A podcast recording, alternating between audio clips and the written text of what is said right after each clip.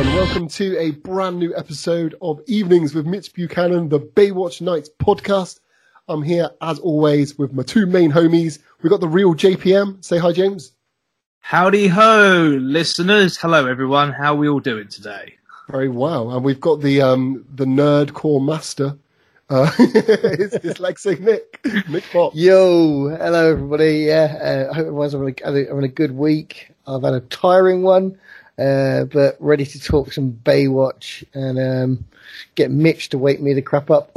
Yeah, we, we've got a we've got a cracking one today. We're not going to say which one it is, but one of them is a belter. That's all I'm saying. So, right, let's jump straight in. As always, we're going to do one from season one and one from season two, and then talk about it at the end and see how well you know they've done and see which one is the winner. So let's crack on with season one's offering today, which is called Takeover, or in German, Das Spiel ist aus, which is the game is over. so Nick, want do you the, want to uh, the IMDb? IMDb? Yeah, sure. So this episode, The Takeover, first aired on the 3rd of February 1996. Now this is the one that we've read out in the last couple of episodes that doesn't actually make sense in the synopsis, but I'll read it for a third or fourth time. Um, Mitch and Ryan investigate people who would benefit from a hostile takeover of a company that includes the murder of certain key employees. Meanwhile, an attractive young lady named Donna Marco buys Knight's Bistro from Lou and she hires Griff Walker, a beach surfer, to help her out and and with Mitch work. Oh yeah, and the last bit. Well, I mean, it's almost accurate, except Griff isn't even in this No. at all. like, he's, not, he's not even in it at all. But the rest of it's you know mod- moderately accurate. But um, yeah, let, us dive in anyway. So set the scene. We're on the beach. There's some people setting up a hang glider. There's a, a lady chatting to a man near a truck who's about to go on on the hang glider.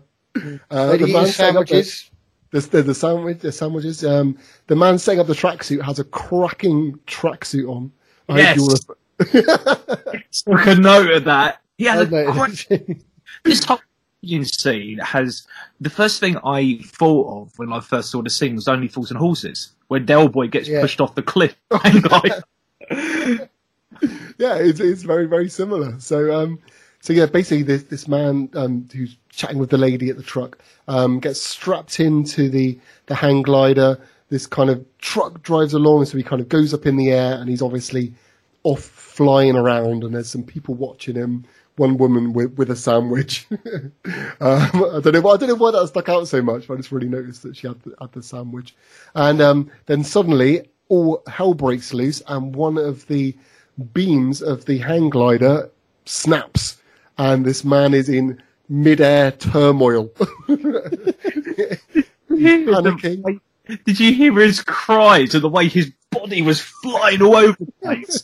and then that woman, like, oh my god, Doug, no! But in the most insincere way that she was literally panic stricken. She, it was, oh my god, Doug, no. and then the other people just like sit there watching, watching this he's poor man like pretty much plummet to his doom. um, and it just, I, I loved it. And when he, he's getting closer and closer to the ground, and you just see him wobbling about. And then when he actually hits the ground, and you see like this dummy sort of bend. and then he stands up, and a truck hits him. So yeah, he basically glides down onto his belly onto the road, you know, proper kind of emergency landing type thing. And you think, oh well, good, he's done well, and then yeah, smashed by a truck. That's such bad luck, isn't it? What a way to start the show.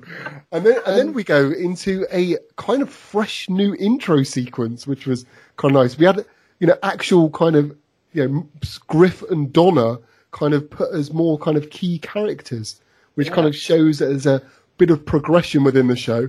Whether, uh, you know, I mean, why do you think they did that? Do you think they got to like episode 11 and they thought this isn't going too well? We need to bring in some more eye candy. obviously in America because the TV shows are so long, their their seasons are so long. They have a mid-season break, so generally, like towards the end of the year, they're stopped for like a month or two, and ah. then they restart. So this got to the mid-season, So it's like a, you know, it's almost like two seasons in one, if you like. Yeah, so, So- season two of season one. almost. Yeah, so yeah, yes, it's season one point two.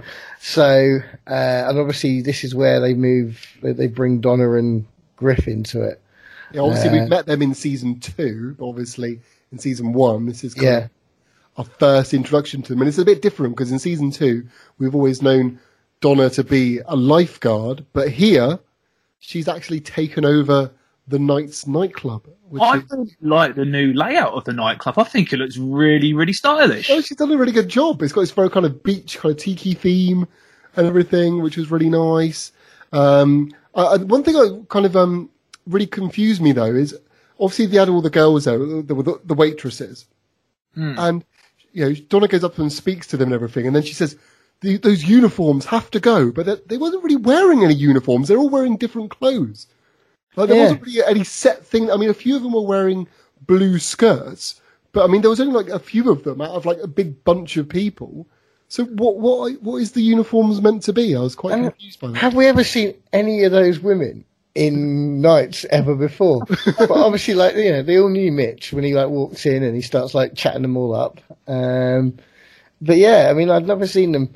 And then what was it with the men with the flowers? Yeah, it was a bit odd. They was all grinning as well, weren't they? Yeah, the grinning men with the flowers. I think they just didn't they just buy them because you know it's kind of like new club, kind of nice to you know give a lady some flowers. I guess I don't Did you- know. Did you also see Mitch Garner and Ryan all giving her, uh, giving Donna the eye up? Oh yeah, they'll all- probably check it, especially Mitch and Garner, like obviously, proper giving a, giving them a pervy eye. of course. Uh, even Ryan, which like, oh, okay, interesting. I mean, but what do you expect from Mitch? Of course he's going to try and hit on her. It's, go- it's going to happen. uh, uh, in these two episodes that we're going to be reviewing, Mitch is Mitch's pesting level is like next. He's literally become a sexual predator. he's, He's always been a sexual predator. I just think like he's coming more apparent now. One thing I did wonder though, right? There, well, there was there wasn't really any, or was there? And maybe I missed it. I can't remember what we spoke about last week now because it's been a bit of a blur. But what's the kind of build up about Lou getting rid of knights in the first place? It all happened in a mid-season break, so so they just don't bother yeah. Well, I'm, I'm sure there is. Um, I I can't mean, he says he opens another club though, doesn't it? It says yeah, but that but that's in season two. Whoa! Time traveling paradox. That's in The- episode 15 of season two. Uh, we'll Oh get God, to it is, isn't that it? little bit Oh, later on. I time travelled into it. We'll talk about time travel a bit later. There's a lot to talk about about time travel. Like, not just in the season sense, you know, in the actual episode sense. But, We but anyway, paradox. This is our own paradox in this episode, like time travel on both episodes. Like, oh, No. anyway, go on, but, but yeah, but there is, Luke apparently has another club, so I don't know when he opened that. But anyway, we'll get back to that. But anyway, we're, we're obviously we're at nights and everything, uh, and then um, after that. Um, there's a bit of a kind of Caribbean party happening, I knew which James is run by look smile at Rancor this. Financial. Um, did anyone did anyone did anyone else think that maybe Destiny was the braided bass player? Ooh. I wouldn't have thought that. Um, I did that. Funnily enough, the bass player caught my eye instantly, and it was just like I wondered if it might have been a recycled wig that Garner wore in a previous episode. No. it was the most thing is it was the most stereotypical female bass player in a reggae band you could possibly think up, isn't it? It's like right, let's give her braids, and she's got this real Oh. kind of you know pink bass and playing it really high up. As soon as I heard those steel drums playing, I had like the calypso vibes, and I was just like, "Oh, I could jam to this all day." It's got me all summery and all that lovely feeling again. It's, I loved it. Thought it was awesome. I'd totally be down for their cocktail party. Yeah, it was a great party. But, but you know, um, basically Ryan was there, um, and they were chatting about they were basically the guy that died. He was the um, corporate controller of Rancor Financial, and um, the party was basically full of business clients and stuff. Um, before they actually did anything, Mitch and Ryan just had a bit of a flirt on the dance floor, which was kind of standard for Mitch. He kind of doesn't want to work except for working to get in Ryan's underwear. He won't play hard. He loves it. Yeah, yeah. I love that line with it. Don't worry, I won't bite, and not too hard anyway. and then we meet up with um, Mitch's old friend Red and um, a lady called Deborah Collins. Um, and they basically they don't think Doug's death was an accident. They think there was something a bit more suspect for it, right? Um, Correct. and then uh, one bit I thought was really funny. They said to like Mitch and Ryan, "Oh yeah, we need your help. Let's go and have a talk." But then it was night. Yeah. Like Yeah. it went to night. Like it was, it was broad daylight. And it, so what were they doing? How long did they walk before they had this chat? But back back to like you know you're saying that they think that Doug's death wasn't an accident, right? How the hell would you orchestrate first a hang glider falling to bits in the sky, and then landing and then a truck hitting you at the precise moment that you that you land on the ground? that is like some fucking major fucking major Bond villain type stuff. I know. I mean, that is that is really. I mean, there's a lot of really good timing though when it comes to death in this episode. So I mean, someone's obviously you know very punctual. So they're all on the clock, obviously. And also they mentioned about another guy that died in a hotel room that fell asleep with a cigarette, but there was no there was no fire alarm or no no uh, sprinklers in a five star hotel. Yeah. all, all very, very, very suspect. So, and that, yeah, that was this the senior legal counsel, I believe, that was um that, that died. But um yeah, basically, uh, so they want them to take on the the case. Uh, then they meet um to get introduced to two other people, which is uh Nikki um Shachter, no, no, Shachter, Nikki Shachter, and um, Donald Jensen. Was it Jensen? His last name? Clark Kent.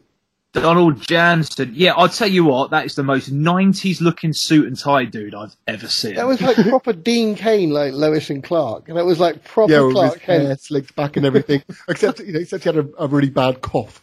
I'm Snow Informer. it could actually be. So if we check the IMDb to check it isn't snow, because it wouldn't, I wouldn't put it past Baywatch Nights to have snow. I'll have a look now, actually. Um, what is Snow's real name?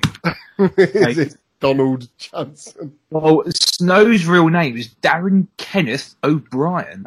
Uh, That's a lot. Has I Darren wonder he changes to Kenneth snow. O'Brien being in Baywatch Nights. Um, it turns out that oh no, he's got an IMDb. Let's have a little look here, and I can confirm that. Oh, hold on, actor, five credits. Here we go. He hasn't been any. See you. five different versions of the Snow Informer video. Okay, so Snow officially so far not been on Baywatch Nights, but hold on, there's more episodes to come. you just don't know. But yeah, what we know, what we notice about this scene is um Donald seems to have some hay fever issues. Um, he's got he's a lot of coughing and spluttering and stuff, so he ends up leaving. Um, one thing I really wondered though is um obviously the, you know uh, Red and Deborah have just got the team on to take up the case. Why are they going around telling everyone that they're doing an investigation? Like, surely they should keep them kind of undercover a bit because anyone could be a suspect. It I under think- the terminology of private in private eye. Yeah, but it's like no, it's more like public investigation with them. Like, let's, let's, just, let's just tell everybody what we're doing. Like some weeks that they want a contract and everything. With this lot, like they ask him, and then Ryan's like, "We can start tonight. We can start now." I know they even charged that little kid that time. remember? yeah. It's, it's, all, it's all all over the place. But basically, as we're having this chat, uh, Red said he, he's he has someone kind of calling to him, so he goes off and gets on this boat, right? and, then, and then basically, as he as the boat kind of goes along, he explodes. Well, not him, the boat, and the boat explode, um, which then causes Mitch to do this epic dive over a fence into the ocean. That was like a goalkeeper, or or like it. That dive has got to be the best dive I think I've seen him do in a series so far. Oh, great! It was a superb dive. You know, if, I was scoring that, it would probably be nines across the board. Oh, that was incredible. Absolutely incredible. Do you reckon? like, uh, uh, what was that? Was that what was that TV show where they taught people to dive? Do you remember that? There was like a game show for a while on, yeah. on TV. had like Br- did, Duncan Goodhew like present it or be part of it? probably something like that. Can just imagine like you know the Hoff on that on that show, like recreating that dive. it was superb. That's all you need to know anyway. But anyway, he goes underwater and he finds him and he drags him up and everything. And he, you know, the, the guy's still alive, you know, luckily. Um, then we cut to the next day. Garner's examining some of the wreckage. He's just kind of looking at bits, not really doing much.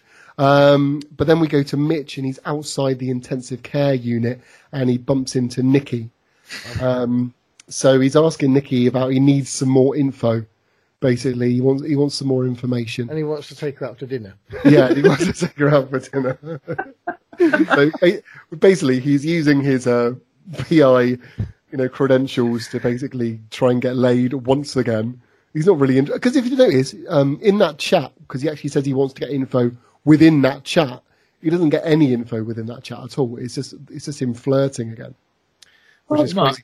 And actually, no, there is a little bit of info, isn't there? Yeah. She, she reckons that someone was trying to um, basically ruin the company by taking out the management team. Yeah, Some, sabotage, as Yeah. she says. But the mo- as soon as she gave that, uh, well, I, I had a, I had a note that I wrote here, but this woman has no idea why someone would go to so much length to kill people in the name of corporate sabotage. She seems unconvinced. So at that point, I was a bit like, hmm, got my eye on you. And then it was straight after that, Mitch goes and saves a damsel in distress in the um, intensive care ward. I've got a note on here. He's posting on the woman sat next to the guy that's just got blown up. right, right, he walks into that room, right, and he asks her how she's doing, right. Now, I, I got this one, and I watched this twice, right, and both times, right. When he asks her how she's doing, the first few lines she says are unintelligible, right. They're unintelligible, and I've written what it sounds like she actually says. right, okay. So he says, like, um, oh, so how's she doing? And he seems like she's looking foreign. So the, uh, uh, she says, "Slusikugugov, tuchigugugov, slack. Then she starts talking normal. Notice this. Uh, it's slusikugugov, tuchigugugov, slack. Then she talks normal. and then Mitch starts telling their high school stories. Yeah, like I love his analogy, wasn't it? It was about something like how Red was injured as a kid once playing football, but he still scored two goals, and that means he'll probably bounce back. I could t- He's just been blown up in a fucking boat, for Christ's sake. it's a bit different from injuring yourself playing football. But you know, uh, he does love his his analogies, doesn't he? Good old Mitch. Then we're um, we're back at the office, and Ryan decides she wants to take a, a closer look at the hang glider because she reckons there was some uh, dodgy business going on. We also find out. Sorry, did you have something to uh, yeah, something there. So when he's talking to Ryan in the office, why was she like using her voice to intimidate, uh, uh, impersonate a surfer dude? Like the way she was talking when she was like talking to Mitch, she was like talking like like she was a beach surfer or something. I didn't even pick, all I picked up on that scene is why was Garner trying to nick Mitch's cup? it, I'll tell you what, you know who's the bitch in prison. It would totally be Mitch. Garner just takes his cup straight out of him. He's like, I'm having that. I'm having it. I That's didn't what- in it, but he wanted it. Um, we also find out the detail that Deborah also filed for divorce last year, but Mitch says that they, they worked that out. And um, Garner said there was actually stuff wrong with the boat, some loose wires, a leaky fuel pump. So Ryan wants him to go and check out some stuff to see if there's anything against the fuel tank, like some sort of trigger or something. Uh, and so Garner says he's going to go undercover at Rancor to try and find out more. Uh, then we cut to Ryan with the hang glider, and she just kind of looks over a load of pipes. I didn't really kind of get anything out of that She just scene. does laps. She just does laps of the hang glider wreckage. Yeah, I didn't really, I didn't really, I couldn't really tell whether she found anything because it was wrecked anyway. She found a very cleanly cut broken bar, and that's it. Yeah, I couldn't really And tell then that. she- I couldn't tell that if that's how, just how it was because it he crashed. I didn't I mean, really know. Interviews a sleazy snotty. Oh, That's what I got. businessman. Oh, this is this is brilliant. So yeah, so now Ryan goes off into the office um, and meets up with uh, the headhunter of Rancor Financial, and one of his lines is "a private dick," to which Ryan replied, "Not my favourite choice of words." I tell you what the camera pannings on her heels going all the way up her legs over and over again when that dude kept looking down very obviously and just Oh kept focusing. full on perving the whole time. This was the, this is so sleazy, Uh, so sleazy. It's ridiculous. It was it was ridiculous. Like it literally, like it just kept repeating that same shot going up her legs. Like, yeah, this guy was a, a horny bastard. And, and he, yeah, and he even uh, what was it? Ryan totally disgusted by his efforts, you know, and she had to enjoy him making like a a pickup line out of a hard drive and a resume. Yeah, the thing is, right, I don't understand why Ryan's because Ryan already basically Ryan managed to get some info. She wanted to know who'd been hired in the past year and a half, and it mentioned Nikki and Donald were on that list. But then I don't understand why. When he was trying to say about, oh, maybe we can do some work on your resume, and she's like, oh, I think we can. What? Why did she start flirting then? She had gotten all the information out of him. Like, why did she suddenly get get all flirty? I didn't really understand that. She was humouring him because if you saw at the end of that scene, she had that look of disgust. She's like, "Oh, for God's sake!" But I feel like she needed to get some more information from him. What that information, I don't know. Maybe it might be answers to do with quantum physics, but that's for later. I just, just wanted him to print it out. I think that was all that was left to do. Just making sure he used the printer. But you know, whatever, whatever you need to do, uh, you know, um, Ellerbee, was it Ellerbee Buchanan and Buchanan Ellerbee McBride. McBride, That's the one. Bem. Always that- Bem. We'll just call it Bem from now on. Uh, so now we cue to a man picking a lock at Donald's office, all dressed in black. And he slips some stuff into what I thought at first was a water cooler. So then, did I I. thought- then later I thought it was a kettle. And then it turns out it was a dehumidifier. so, Oh, I've got so much to say about that when we get to that bit. Uh, In this scene, I really, really enjoyed the suspense music. I really enjoyed it actually. Like, not no bullshit. Like, I really genuinely enjoyed it. Yeah, like there was some really effective and decent like muted guitar and um, synth soundscapes, and it, I don't know, it actually seemed genuinely convincing rather than tacky for once. And I was like, this is really cool. And even in the, the next scene, when uh, Mitch is at nights with Donna, I And love, darts. I yeah, I love the music playing in the background. So two bits of good music back to back, scene from scene. Thumbs up. Maybe they got So- a new music assistant in for the uh, for the next episode. Who knows? So has um has Donna basically just turned nights into Hooters? It's- it kind of seems like it, yeah. Uh, uh, she has. She's just turned it into Hooters. I like you- the fact that she instantly decides to give Mitch the, a pool table of his choosing. Like it's just kind of like, oh, you, you know, do you want a pool table? What, what size do you want? Whatever Mitch wants, she's like, yeah, you can have it. So you spend your time and your money here. Like I can't tell whether that's just a savvy businesswoman or whether she just likes Mitch. Have you guys ever been to Hooters? Yeah.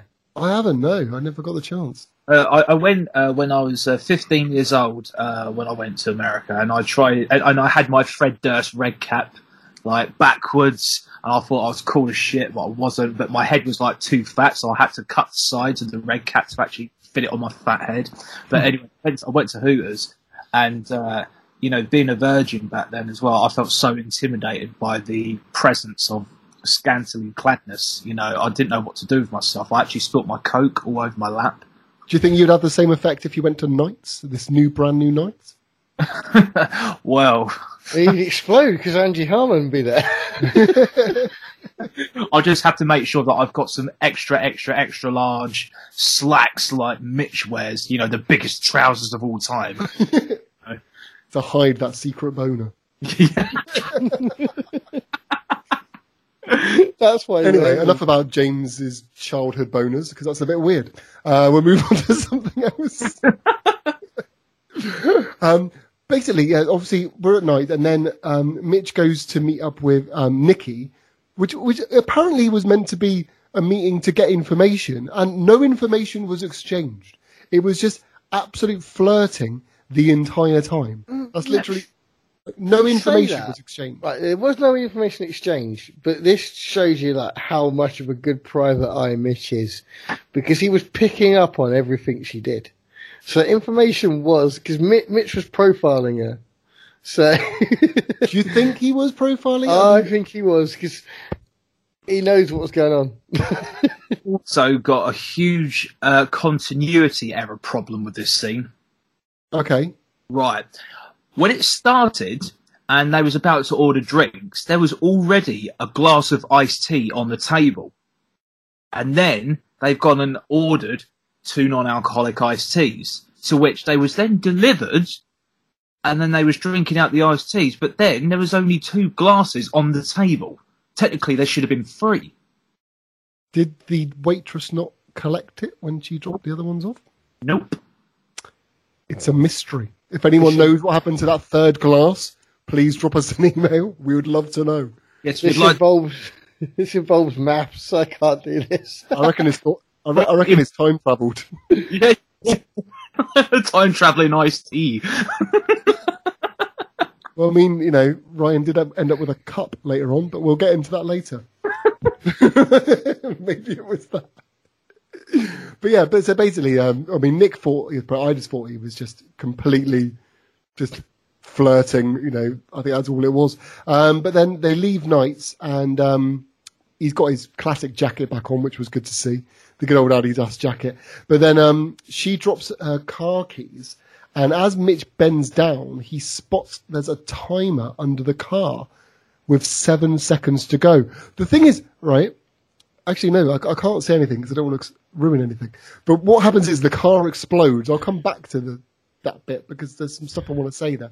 But basically, the car explodes, and obviously, you know, and Mitch manages to get him and Nikki away from the um, the flames.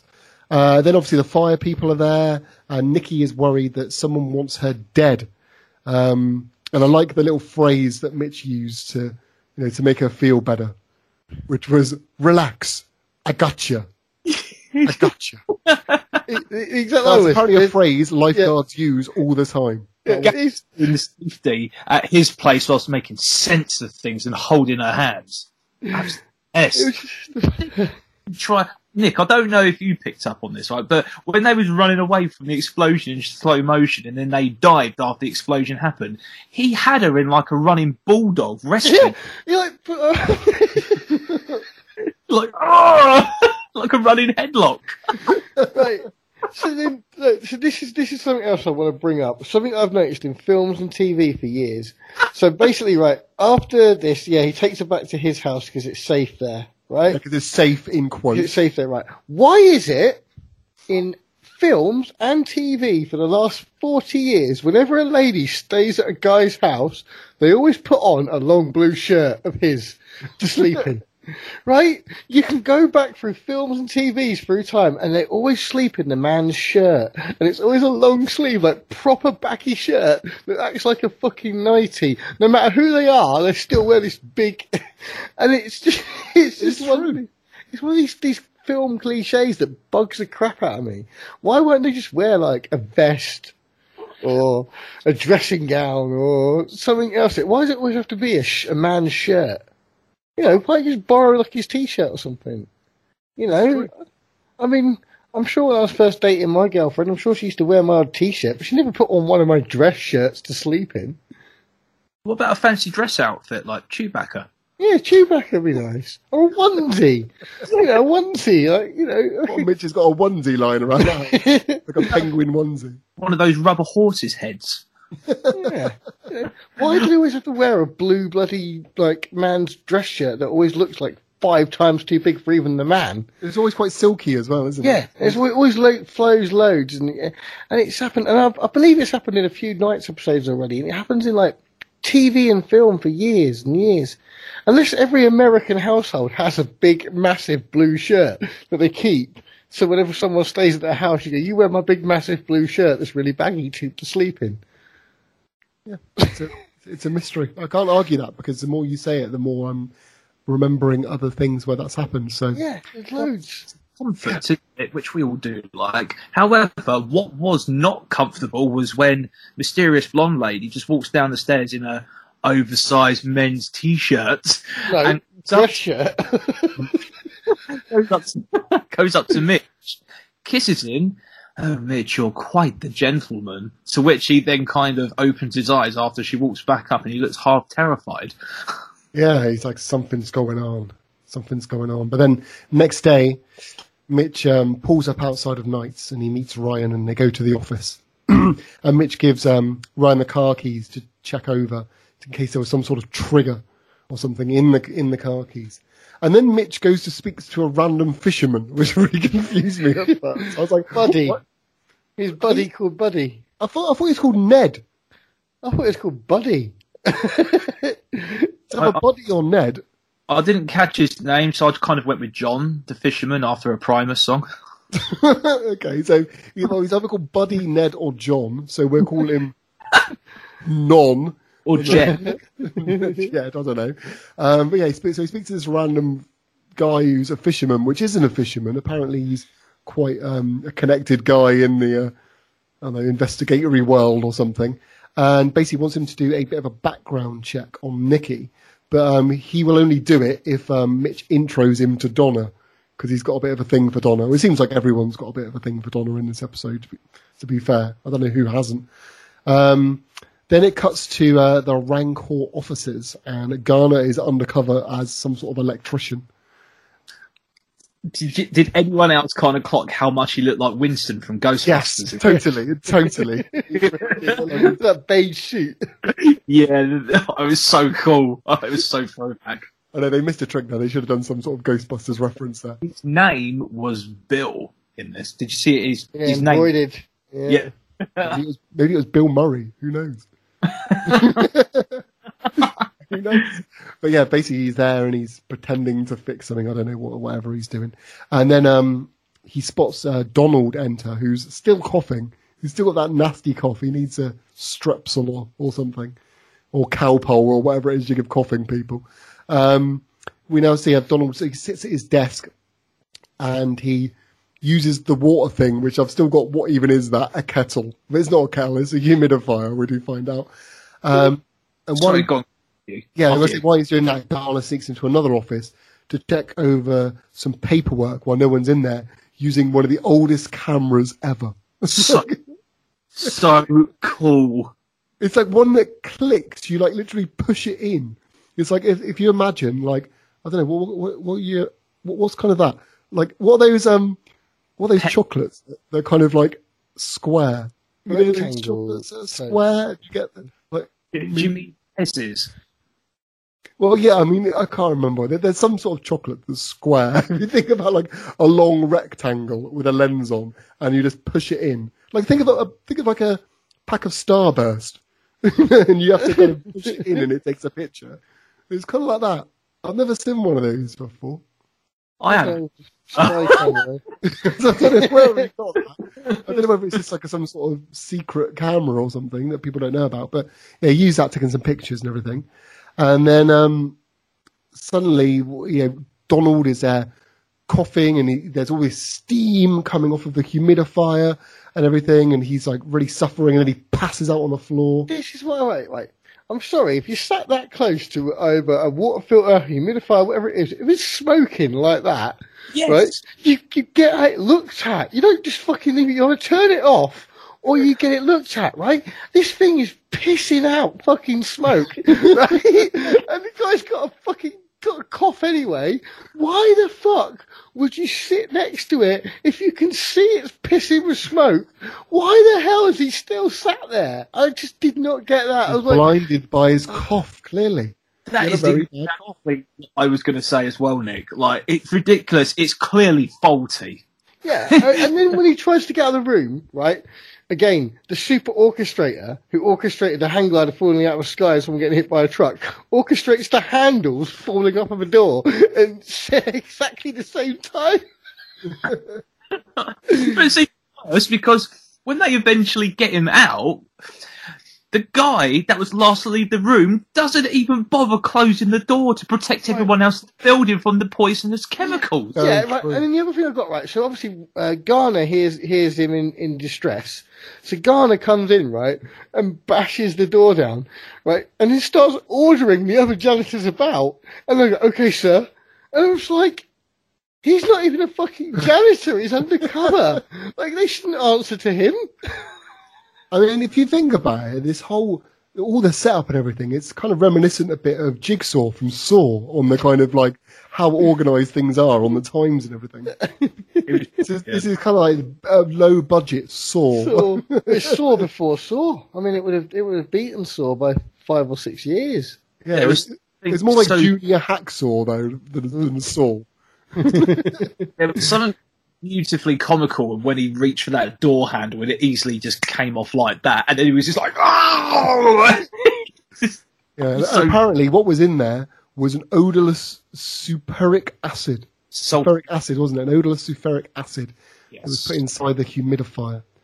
Um, then basically, yeah, we, we back with Mitch. Mitch gets a call, and um, it looks like Nikki was actually in the intelligence branch of the special forces.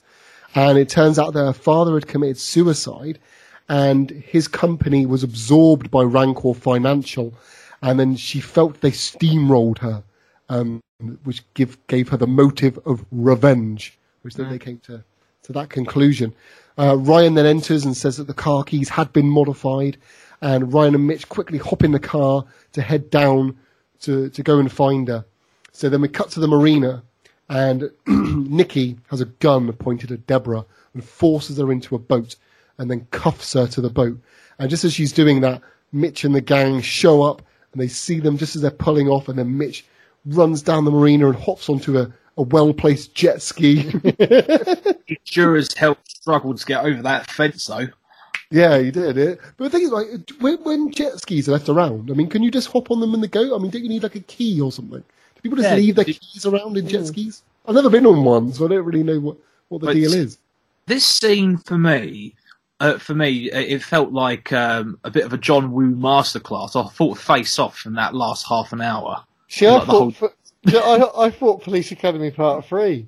Oh, and that. Yeah, it's very basic. Academy. It's proper Police Academy Three with like the uh, the uh, the jet skis chasing the speedboats.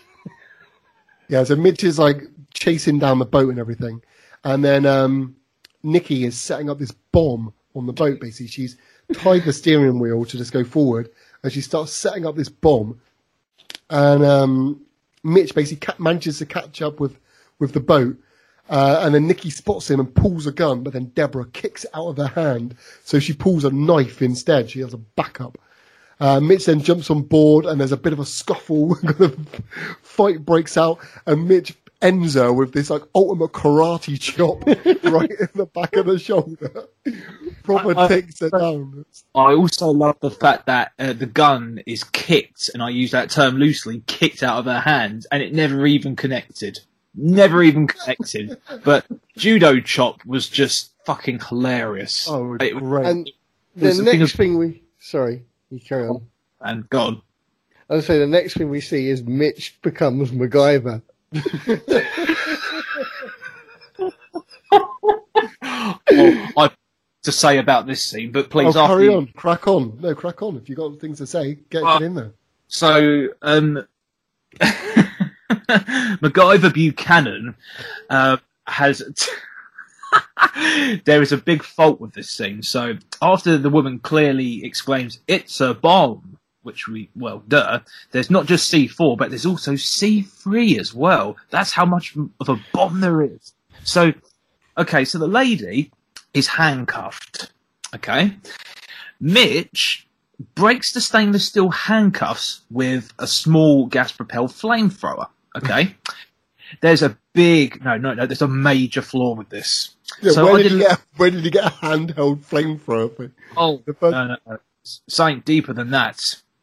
I did a bit of research into this, and the melting point of stainless steel is 1,510 degrees Celsius. Therefore, you'd need an induction furnace to even remotely break that chain.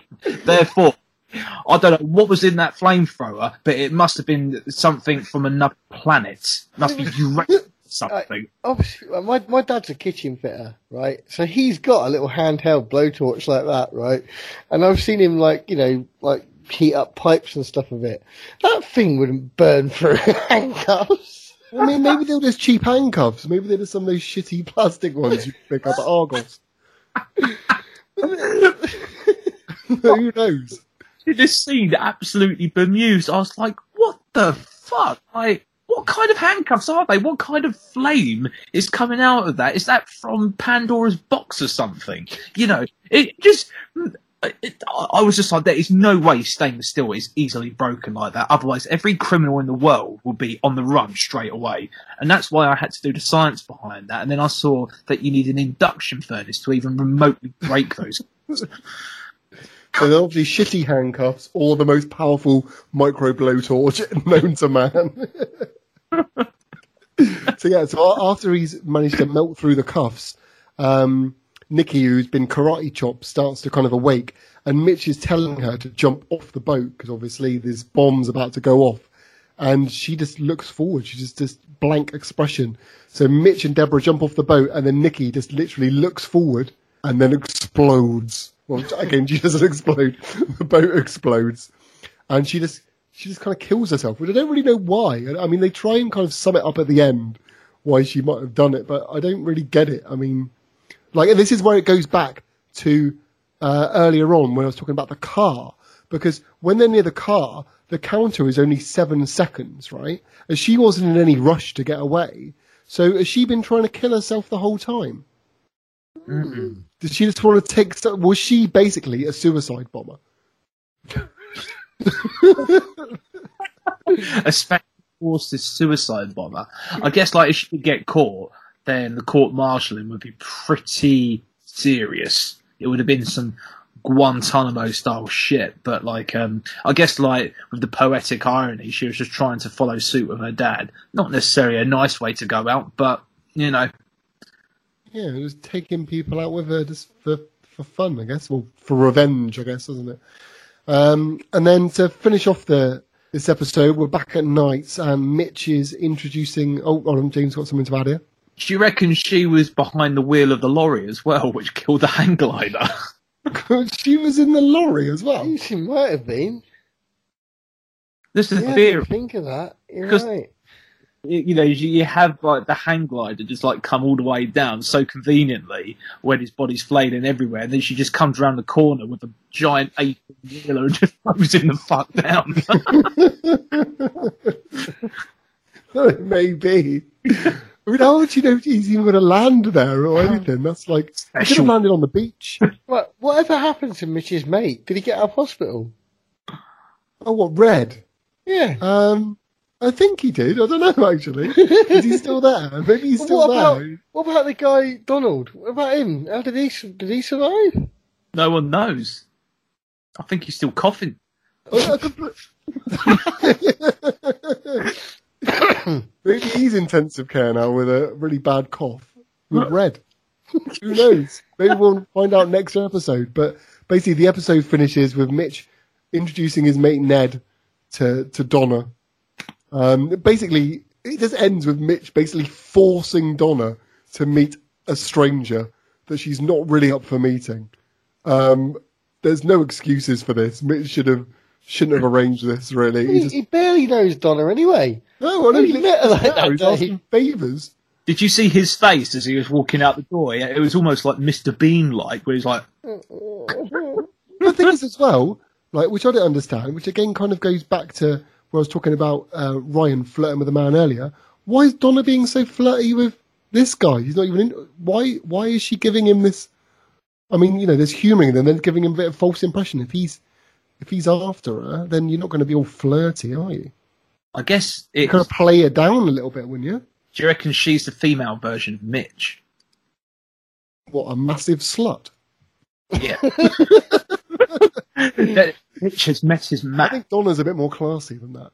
Mitch, I'd say so. Mitch is just whatever. Mitch is just everything wrong with the world. But Yeah.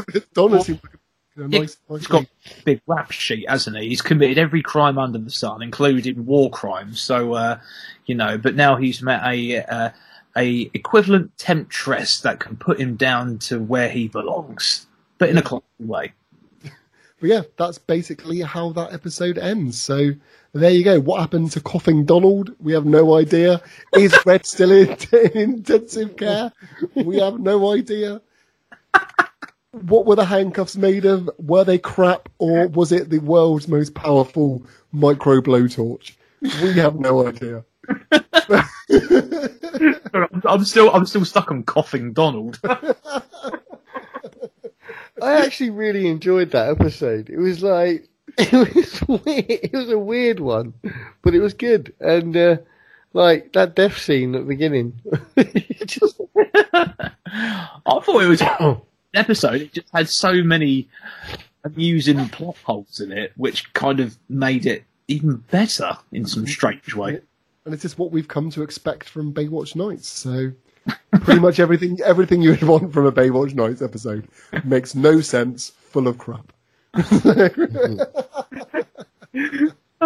so on that note, um, we're going to take a quick break, and we will be right back with season two, episode not episode eleven. We'll explain all after these short screams.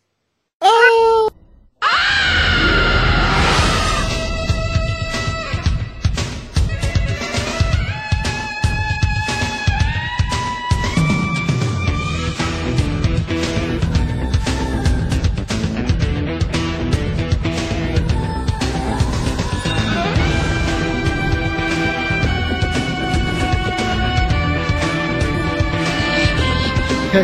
So hello everyone, welcome back. This is part two, and we're hopping into season two, episode 11. Oh, wait, no, it's not episode 11. Um, not our fault. It is the fault, I'm, I'm going to name and shame. It is the fault of Amanda. Amanda Gold. I don't know, Amanda, I don't know who you are. You made a Baywatch Nights playlist on YouTube, and you listed this episode as episode 11, and it's actually episode 15. So we've all ended up watching episode 15 instead of episode 11. But it kind of works, which you'll see when we start talking about the episode. You'll kind of get a bit of an idea. So uh, basically, episode 11 was meant to be Possessed, which you probably heard us talk about in the previous ones. But instead, we've skipped all the way ahead to an episode called Mobius.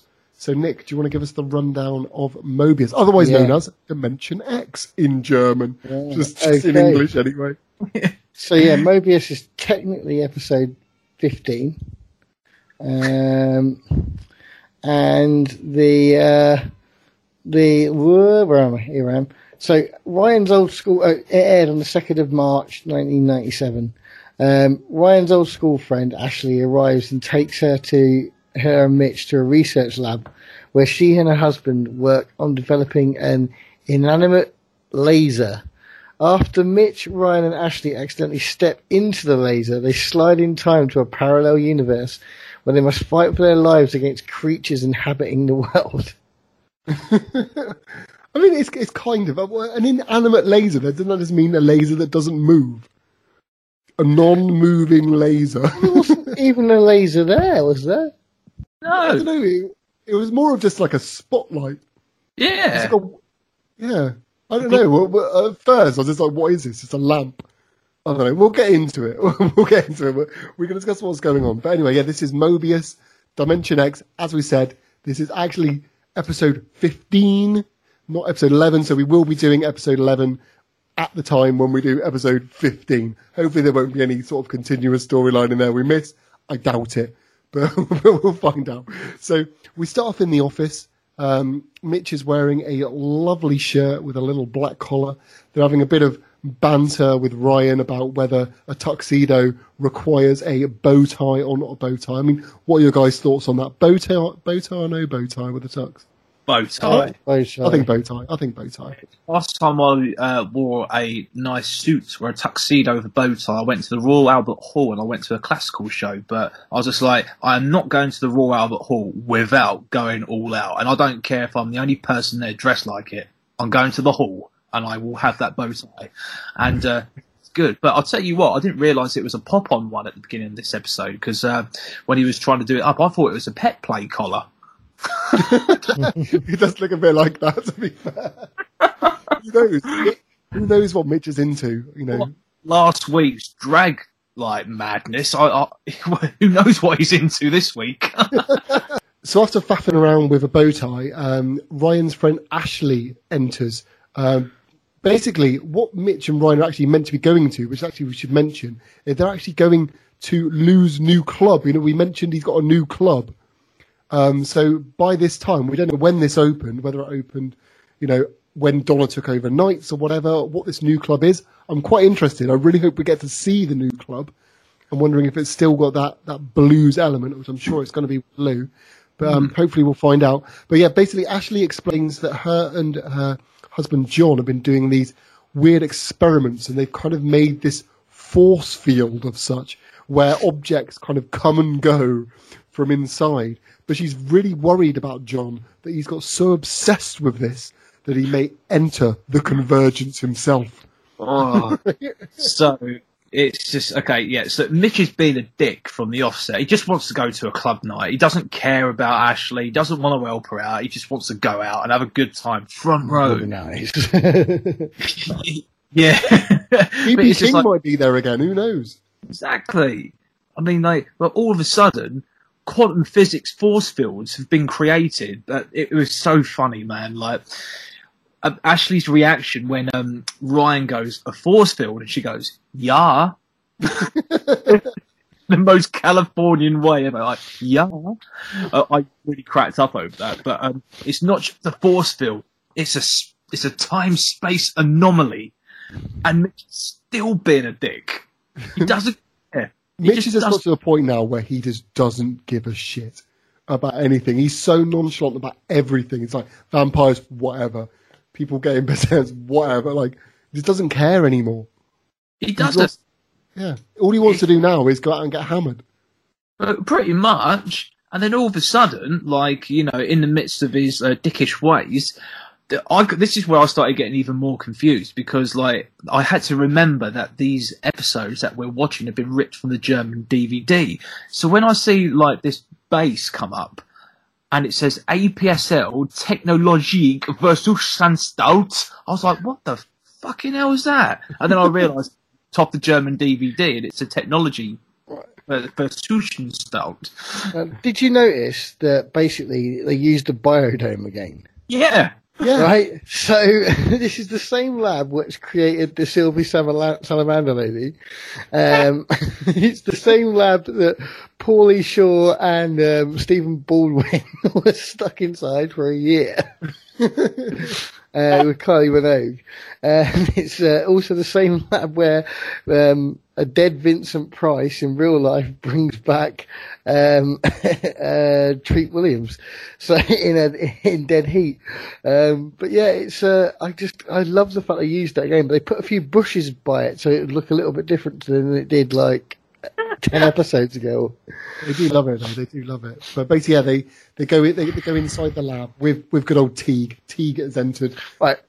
No, they say I'll call Teague. They go into the lab, then Teague has just appeared. Right? Teague- That's Teague what he does. Right. How he did, doesn't need to be invited. He, he's just there. how the hell does Ryan know so much about particle accelerators? Oh god, she knows everything about everything though. Every come on, every single season two episode, we question how she knows stuff. Every single episode, without fail. Man, it's so funny, man, because like all of a sudden she's on, she's talking quantum physics, and I, at this point I was just like, this is going to get deep this episode, and then all of a sudden I, I'm just got my like tinfoil hat on with all of like the thoughts and the theories start going, and then all of a sudden bringing it back down to earth a little bit. Mitch is still being a dick, doesn't care, and he's a little perplexed about the football. Yeah, he really doesn't care. He doesn't care at all. But basically, they, they, they go in the lab, and all they see is some sort of like misty light hanging from the ceiling.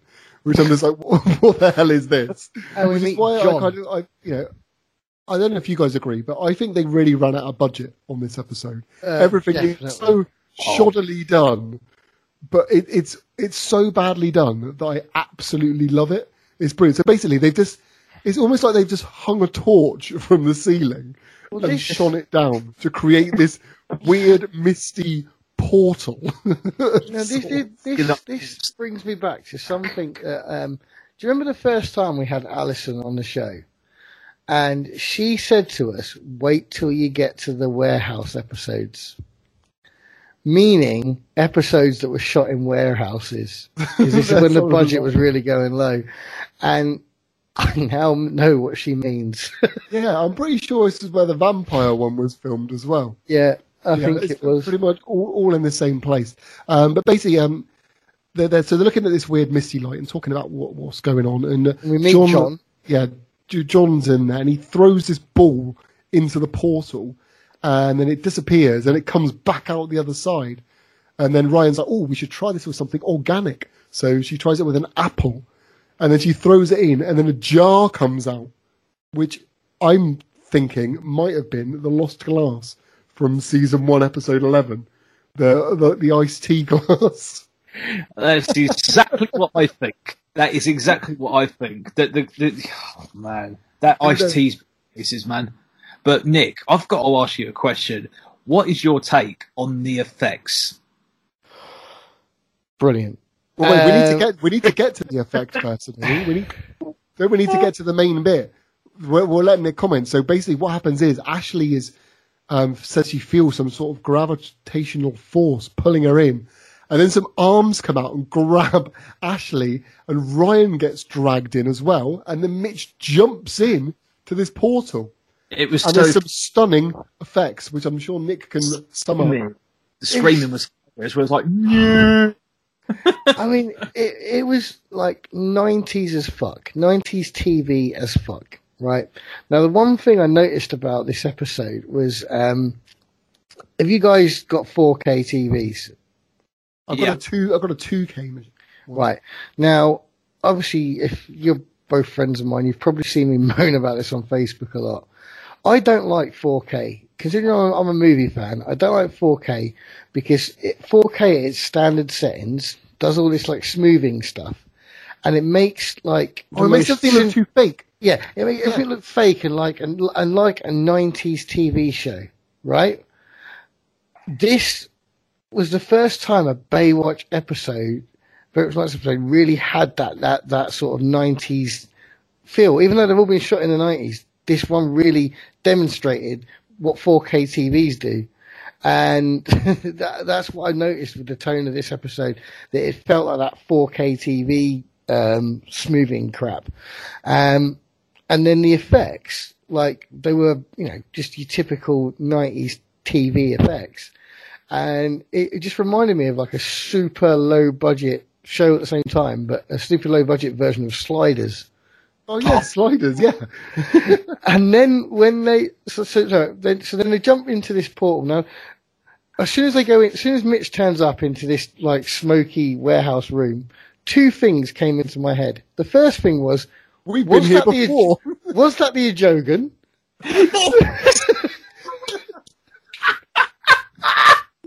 That's exactly what I've got in my notes. And the second thing that came into my head, right, was this is Scavengers. Now, did you ever remember a really shit program that came out in the 90, mid 90s, around the time Gladiators was popular and around the time that these sci-fi shows are popular, and it was the most expensive British TV game show science fiction program ever made, and it was basically hosted by John Leslie, and it was these people going through like a warehouse when John Leslie was a space marine, and they had to do all these different challenges. this, And it was the, it was the biggest flop in in ITV's history.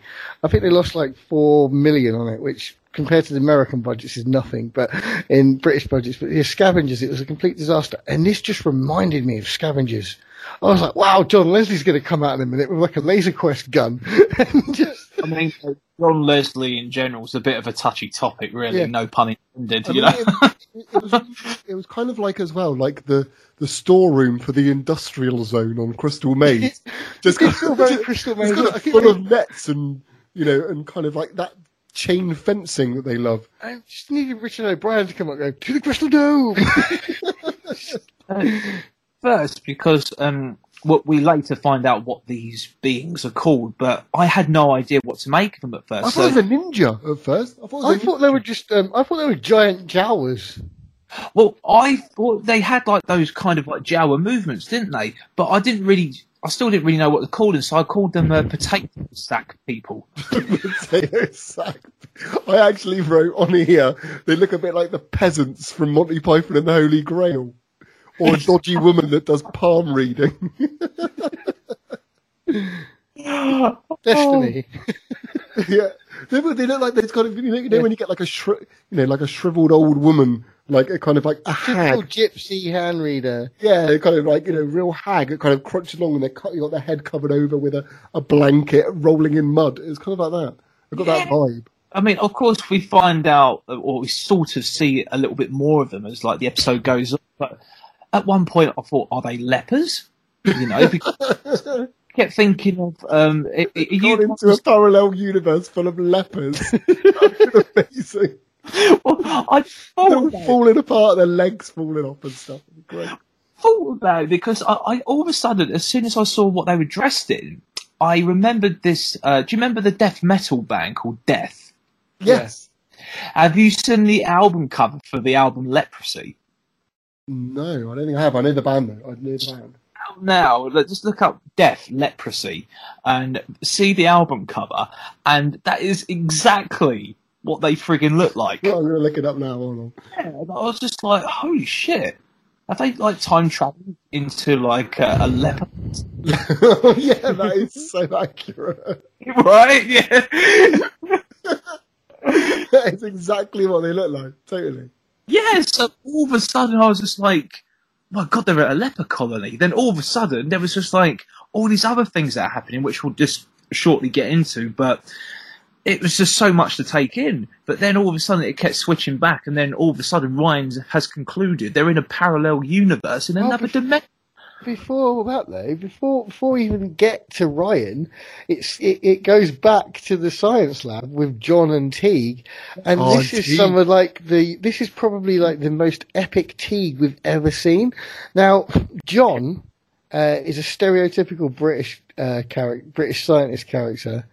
Uh, he's he's actually someone from Emmerdale uh, now. Really? Um, yeah, I've, I've looked him up. Uh, his, his name's Neil Roberts. Um, he's a British a British actor, been around around for a long time. Um, he's been in been in everything. Um, but yeah, I mean, he was your stereotypical British. Uh, like he, I was, I was expecting him to become the villain, but I mean, the the scenes between him and Teague were just gold. It was just like two awkward acting, two awkward pieces of acting, like clashing with each other. It was freaking amazing. passion was incredible. I genuinely thought, like, yeah, um, Dorian Gregory's acting in this was awesome. He was that was the, the most visceral that Teague has ever been throughout this entire episode. That scientist was so like wooden, but I genuinely thought that was Dr. Brian Cox for a moment. I honestly thought that was Brian Cox. Like, well I was like, hold on a second. But for Isn't he anyone, the Radio One DJ? No, The Radio One That's Doctor. Sara Cox. No.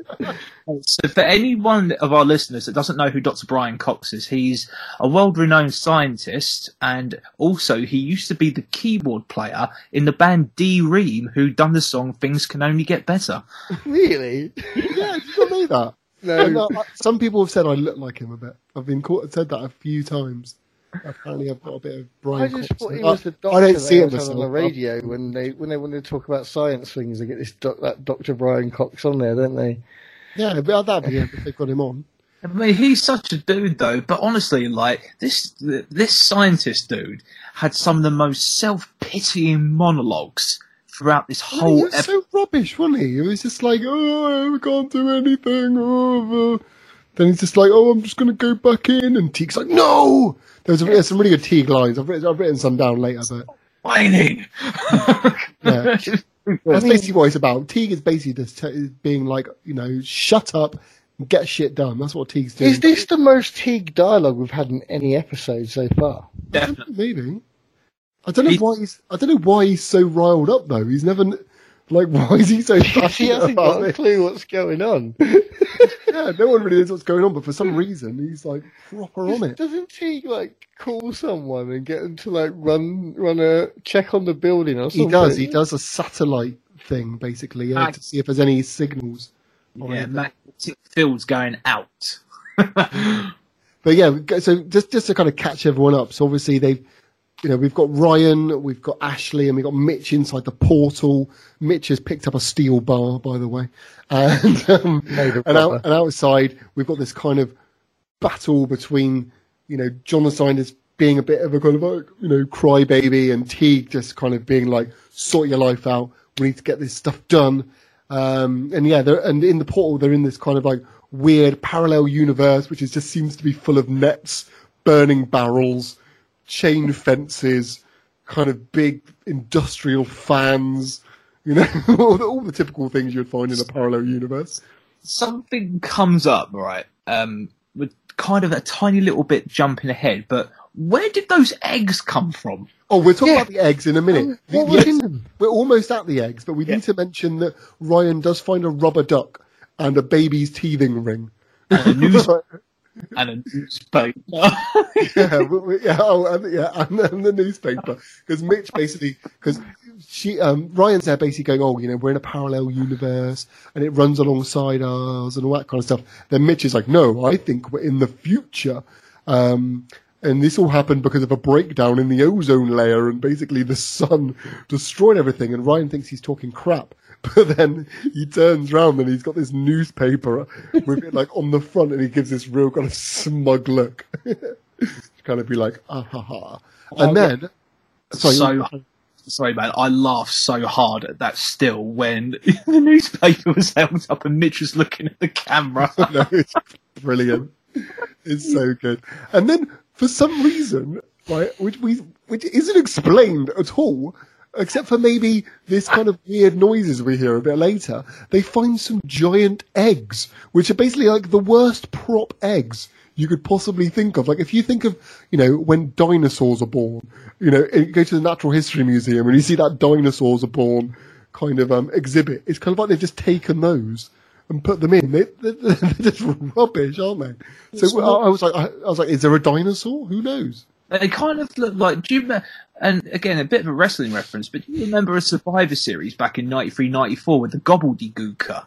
Uh, that guy dressed. The, the big, the big chicken that came out of the egg at the end. it was exactly like the tackiness of that, but just, but the whole thing with these eggs, you, th- th- there's no explanation for them. We never find out where these eggs come from. There's one point where you hear like a roar, and I thought, wow, we're going to see like a dinosaur, or sort of like a di- an animatronic '90s dinosaur.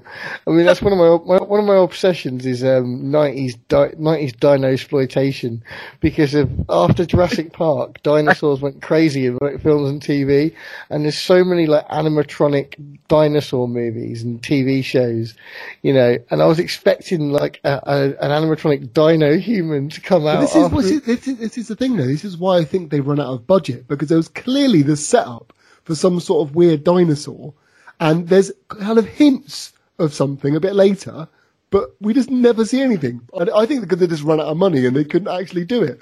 So, the, but we'll get to that anyway. We'll get to that. So after they find these eggs, we quickly go back to the lab. We see John is scared that he's, you know, he's lost Ashley in the portal. He tells Teague about this experiment he did in the past of lasers. And apparently there was an explosion and people were hurt. And he gets too much into his work. Well, I'm just, I'm just where, when you were looking up the death thing, I was looking up jo- John. Now I've just noticed something very strange about Don, John's IMDb. Now the program he did before he did Baywatch Nights was Sliders, right? So basically, maybe he fell into an alternative dimension in Sliders and ended up in Baywatch Nights.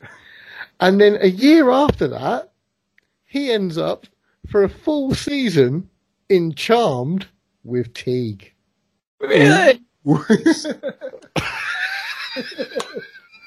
Do you think they're all in the same universe? Do you think that's what it is? That would be really cool. Like Charmed. Well, I mean, like we've already linked in like Charmed, Thunder in Paradise, the entire WWE network.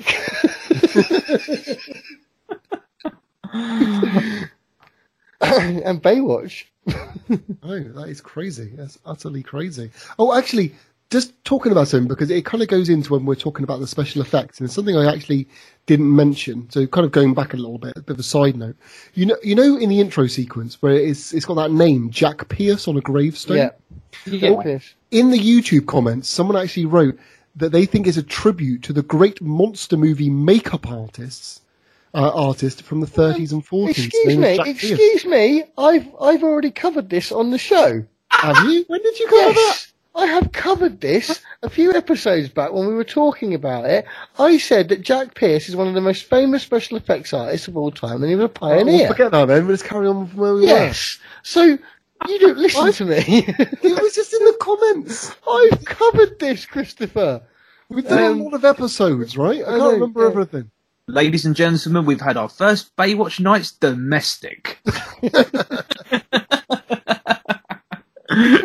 Anyway, back into where we were. So we're back in, in the weird portal, which is basically just a just a decorated warehouse. Um, there's lots of noises. There's loads of these mutant people running around. Uh, Ashley's actually a bit separated from Mitch and Ryan. We should actually state that she's off on her own. They're trying to find her. Um, there's all these giant fans. At uh, one point, I actually wondered whether these um, mutants might be Ewoks because they kind of looked a bit similar at, at some point. Um, oh yeah, and then we go back into the lab. Basically, it all, there's a lot of just switching up, basically, of Mitch and Ryan running around this warehouse trying to find Ashley, and going back to the lab, and Teague just having a go at at John, right? Because there's this bit where I like where he's just like. Um, you know, John's feeling sorry for himself, and Teague's basically saying like, "You're a scientist. Your purpose is to go beyond the limits. It can be dangerous, and with that comes responsibility to finish what you started. Now solve the problem." And he says it like really, really aggressively to kind of get John in that kind of mood. Um, John does fuck all. he really does nothing, does he? Actually, my my, my favourite bit from Teague is the line where he's like, "You get out your old-fashioned slide board, you power up your newfangled high tech, but one way or another, you stop feeling sorry for yourself." There was that. And he also goes, You don't know that, do you? Do you? I think that's what he says, just literally prior to that line. It's absolutely brilliant. Um, then there's this scene which is just a typical kind of scene you'd imagine in this kind of thing. You've got Ashley hiding whilst the mutants make noises and wave their arms behind a giant fan. They can't even get to her. They're just behind this fan being like, It "Oh." reminded me of Halloween Horror Nights. Yeah, it's literally like Halloween Horror Nights. It, it, I think you just summed it up perfectly. It's exactly like walking through Halloween Horror Nights. Uh, Mitch and Ryan are trying to get away somewhere from the mutants. Um, they then crawl through a tunnel and they hear this growling of some sort. And then they find someone dying in a bed of rags. And it's this old man. Personally, I think this old man is the MVP of the whole episode. I think his acting was brilliant. Yeah, I totally agree. He was absolutely amazing. But um, I, I, I, I, when we got to this, um, my notes are: What on earth does Mitch pull up Santa Claus slash from the piles of garbage amongst the subterranean goblins? It could have so easily been him, or it could have been Gandalf or Dumbledore or someone. His was incredible, though. Really, really good. He was, Apparently, he was in the Last Starfighter, oh, he was great. He was, and he he, I think he's like the um, like might have been the alien um leader that that asks him to help against the Kodan Armada. like if you just imagine that kind of wrinkly, dying old man giving out wisdom on his deathbed. That's that was him. He was just so good. There's everything about him, and he was basically talking about how, you know, um, you know, how people died and they were burnt by the sun. The, the sun did this to us all, you know, and the, the marauders came and they killed the survivors. So that's when we find out that they're known as the marauders. These people with Well, we never get told where the Marauders actually come from. No, we don't. We have no idea. All we know is they killed lots of people. Uh, and then Ryan thinks that she knows him. And it turns out that he is Ryan's old professor, Professor Arnold. At this point, I actually wrote the line, this man deserves an Oscar. because I was so impressed. He was some of the best actor we've seen in any night's episode, I think. Oh, he was great. He was But great. he has got a, a, a quite a big. I mean, the the, the guy's name is uh, K E Cutter, K E Cutter, and uh, he has been in a lot. I mean, he passed away in 2003. But name was- Sorry, his name was Cake Cutter. K K, Oh, so K A Y, oh then right. space, then E dot Cutter or Cutter, K E Cutter.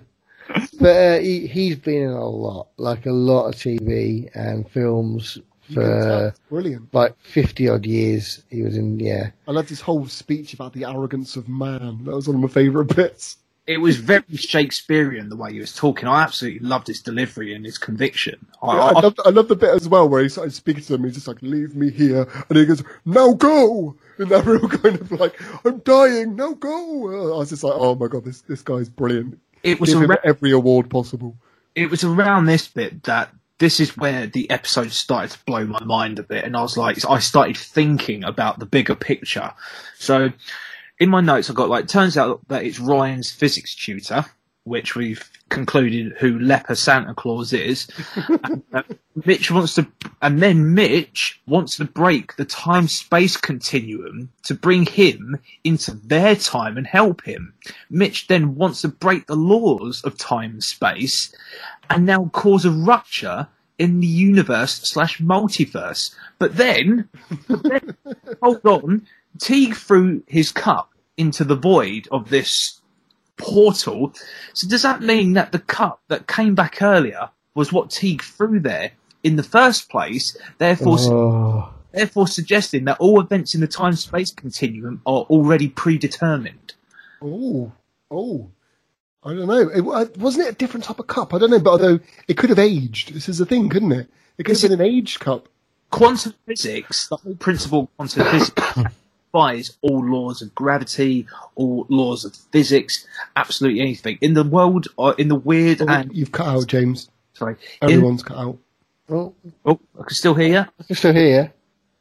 You all good? All good, Chris? Yeah, Yeah? I can hear you, James. I can hear you. I can, I can, I can see you all. I can hear you Yeah, I can hear you. Oh, Christopher, can you hear me? Can you hear me? Oh, Oh. Oh, there you are. Oh, are we he's back? Are we back? He's, yeah, we, we never went anywhere. It was just you.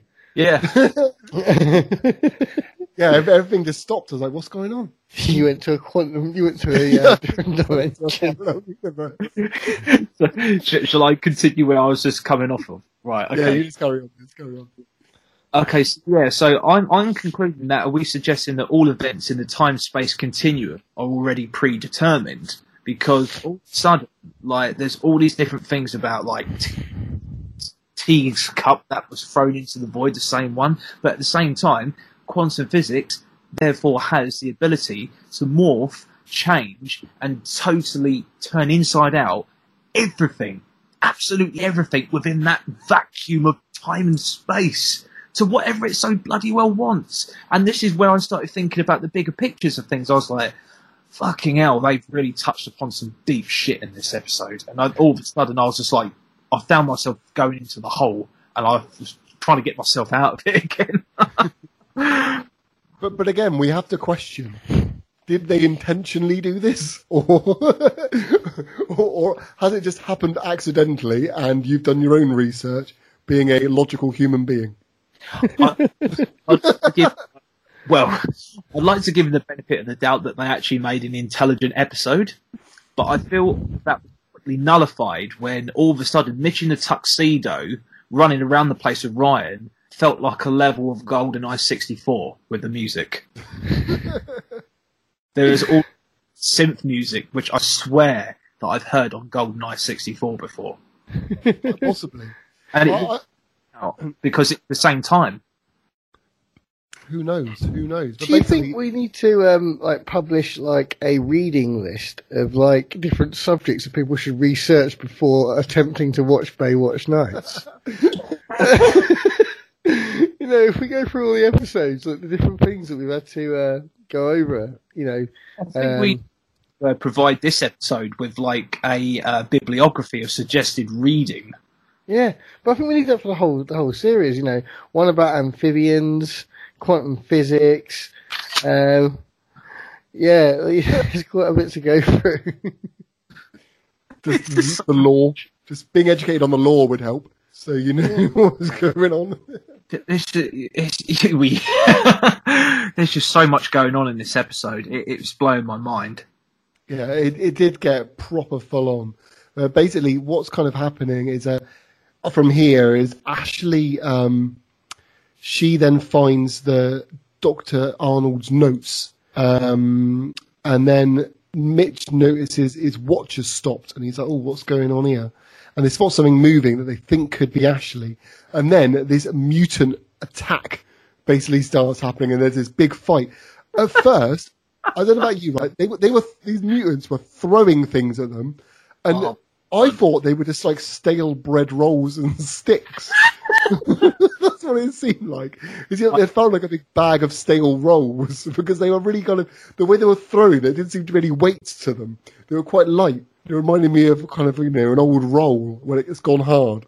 I, I did love the camera focuses on the Marauders throwing all of like the what the bread rolls, rocks. It, it, it to me, I just had flashbacks of the trash fight during before Slipknot set Reading Festival 2002. It was kind of like that, yeah.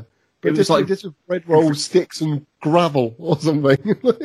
Just I loved Mitch throwing the Marauder over the railing, A team style. That was oh, it was so good. I mean, like Mitch fighting all of those marauders with that like blatantly rubber pipe.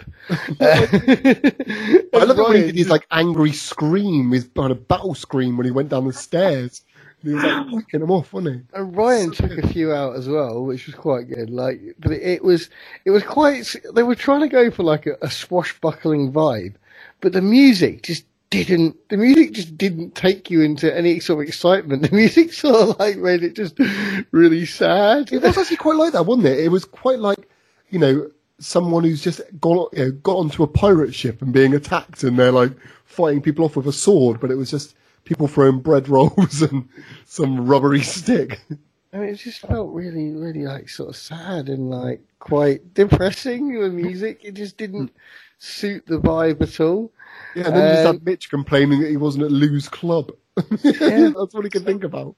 Because there's that, but I think you kind of summed it up, Chris. I feel like this whole scene, or this whole warehouse scene, is basically a dystopian bread roll fight. It's just a Halloween Horror Nights dress rehearsal. it was just, it, but yeah, man, like going back to Mitch yelling ah at the Marauder, and then, uh, and then also right.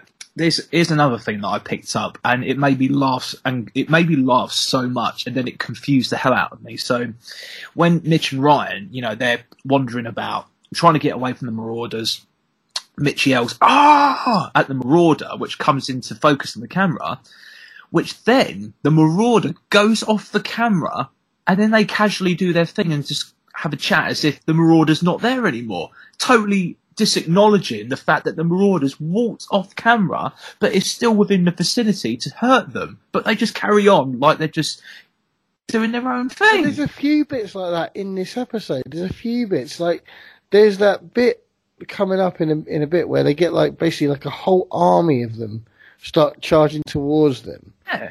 and then they hear this dinosaur noise, and they all walk away, and then like for a minute you think that like like Mitch and Ryan are in danger, and then it just just carry on chatting.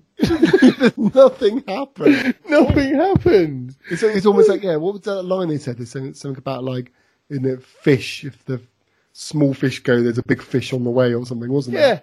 But Yeah, building no up to this big big fish. thing, which just never came. There was no big fish. It was just probably just a red herring. Okay. They love red herrings in this show. Giant bread roll. I don't know. Like, it was just, yeah, I mean, I don't know what was going on, but I mean, like, going back to Ashley, I mean, this whole, so this whole thing's just a, just a big miss. I don't even know how to explain it in a linear form. I mean, basically, Ashley's just there. She's kind of getting, she's got like the notes. She's getting kind of pushed around, and they're touching her hair. And so, you know, you know when you know you got people like meant to be attacking someone, but they're not really attacking them. They're just kind of gently holding them and giving them a bit of a shake, and you know, it's that, I don't. Yeah, it's kind of like they weren't really doing anything. Did She then anyone, manages to um, get away. like- Mitch hits them with a stick. did anyone else get some like Troll Two vibes from this? Definitely episode? Yeah. Troll 2 vibes from this. yeah, I think that that basically totally totally sums it up. But yeah, like as we were saying as well, you know, there's this like, you know, this big horde of them come towards them all when they're all back together, and then they disappear again, and you hear these noises, and you think there's going to be this big monster, and there's just nothing at all. Um, and then basically they find the um, you know, the the professor again. They go back to the professor, uh, and then he basically um, gives them. They're like, Mitch is like, "How do we get out?" And he says, "As the gamblers say, get out the way you got in." And then he takes this like epic last breath, and then just dies. There's so much going on. But, but, but before that, that that death scene, I just love it when it's back into the lab and Teague wants to know where his coffee's gone. Where's coffee's gone? I, I, I don't. I miss that bit on my notes.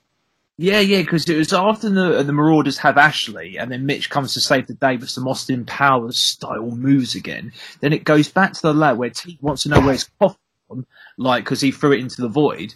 But then Teague also sends the time travel version of a message in a bottle. Oh The yeah, note- he does. We've Right. skipped that bit. Yeah. Those So balls that they uh, that they- they've been using to throw food. Do you, like, why don't they make those anymore? Like when we were younger, you used to get these like sort Yeah. of hard foam balls that you could throw around. I've not seen that material in years. Like it's like it's been wiped off the planet. Yeah, I, I used to have one like when I went to Florida for the first time in '93. I had like a uh, um, I had like a Disney like foam style ball like that. But yeah, I haven't Yeah, seen them. used to sell them in the shops, but you don't see those foam balls anymore. Like it's like it's like they've stopped making foam balls. But what made me laugh is like Teague used used this foam ball to send it like a message in a bottle, but basically just made like a foam ball paper sandwich. he just like sliced the thing in half and put a, put a note of paper in there. And John's like, "What did you say? What did you say?" And he went, "I said." What was it? What was the Yeah. exact line? if you're there, send it back. Back. that was it. Yeah, they, they, they, they do they do find the ball, um, which we'll, we'll talk about. So obviously they um yeah they, they go to the, the the place where you know they actually came in you know in through the uh, the convergence um and Oh. Mitch fi- Mitch finds the ball. Did you want to add some in there? Yeah, because this is where the big fish thing started to come, and then all of a sudden they started getting a bit like, ooh. And I was kind of hoping that it would be the leper version of Pebbles Rumpkin, or maybe the yogurt. Yeah, the, the, basically there's, nothing. There's just all this build up. There's an egg. There's all these noises. Nothing. Absolutely nothing. Which is brilliant. Um, and, then, uh, and then, yeah, basically, um, he, um, Mitch finds the ball with the note and he scribbles another little note back to say that they're there and he, they throw it back through the portal.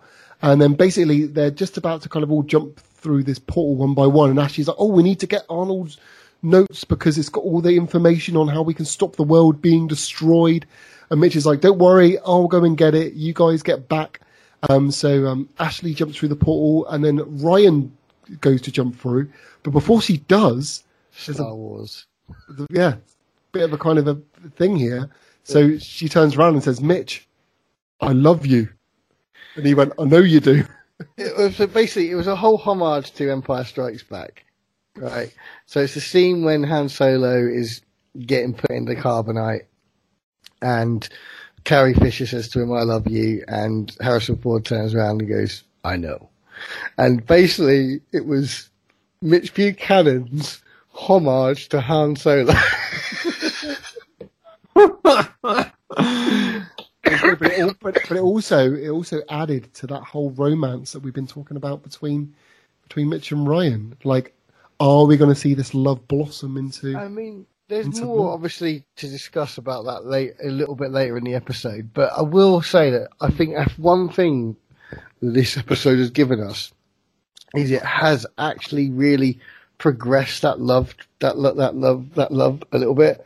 And that was the one thing that I really did enjoy about this episode was the fact that it did it did did play some more work, do a bit more work on the, progression and stuff. yeah. Yeah. No, I did think that, that was really good. Um, we- no, I just thought, it, I just thought it was, it was really harsh that he didn't actually say it back. I, thought, I just thought that was so harsh. He should We- really. Talk about the Guinness World Record that's been broke in this episode. the Guinness World Record. Probably the most American thing ever. Okay, so you know when, um, of course, um, excuse me, T throws the ball into the uh, the void, so Mitch gets it and then he throws it back. So Mitch finds a note that T said, and now Mitch is throwing the, the American football right back.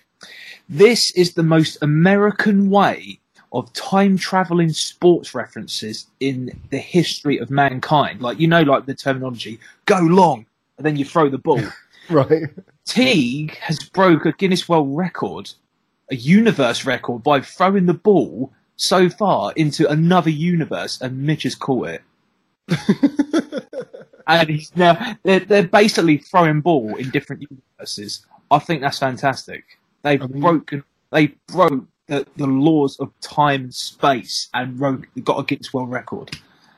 True. I mean, they would need to submit the the full throw footage to the uh, the Guinness board to you know, to qualify for And that. doesn't it cost like 15 grand? And so it's not like more than the budget for this show. I don't know, but you know, I, I I think Dorian Gregory would enjoy getting the certificate. Uh, and technically, I guess like um, you know Dorian Gregory threw a football like forty light years into space. Yeah, what a man! What a man! But, but basically, from there, so Ryan's through the portal, Ashley's through the portal. Mitch just has a run around, goes and grabs the notes. He basically comes back, and um, what happens is when he gets back, they have a look at the book, and it's all knackered because apparently, um, was it the yeah? There's metal in the in the in the spine of the book or something, wasn't there? Yeah. In the binder. Right, this is this is where I I got me right. So there's metal in the in the binders that made the book go in, in flames, right? Isn't there metal in Mitch's belt? Shouldn't like shouldn't like Mitch have just like fried on the inside? And and his bow tie because it's a Yeah. clip on. Oh yeah. So And Mitch watch. should have really set on set on fire. I mean, Ash, oh, Ashley and Ryan might have been wearing earrings. Yeah, even, where the thing was positioned on his bow tie, technically Mitch could have got a tracheotomy. Some physics.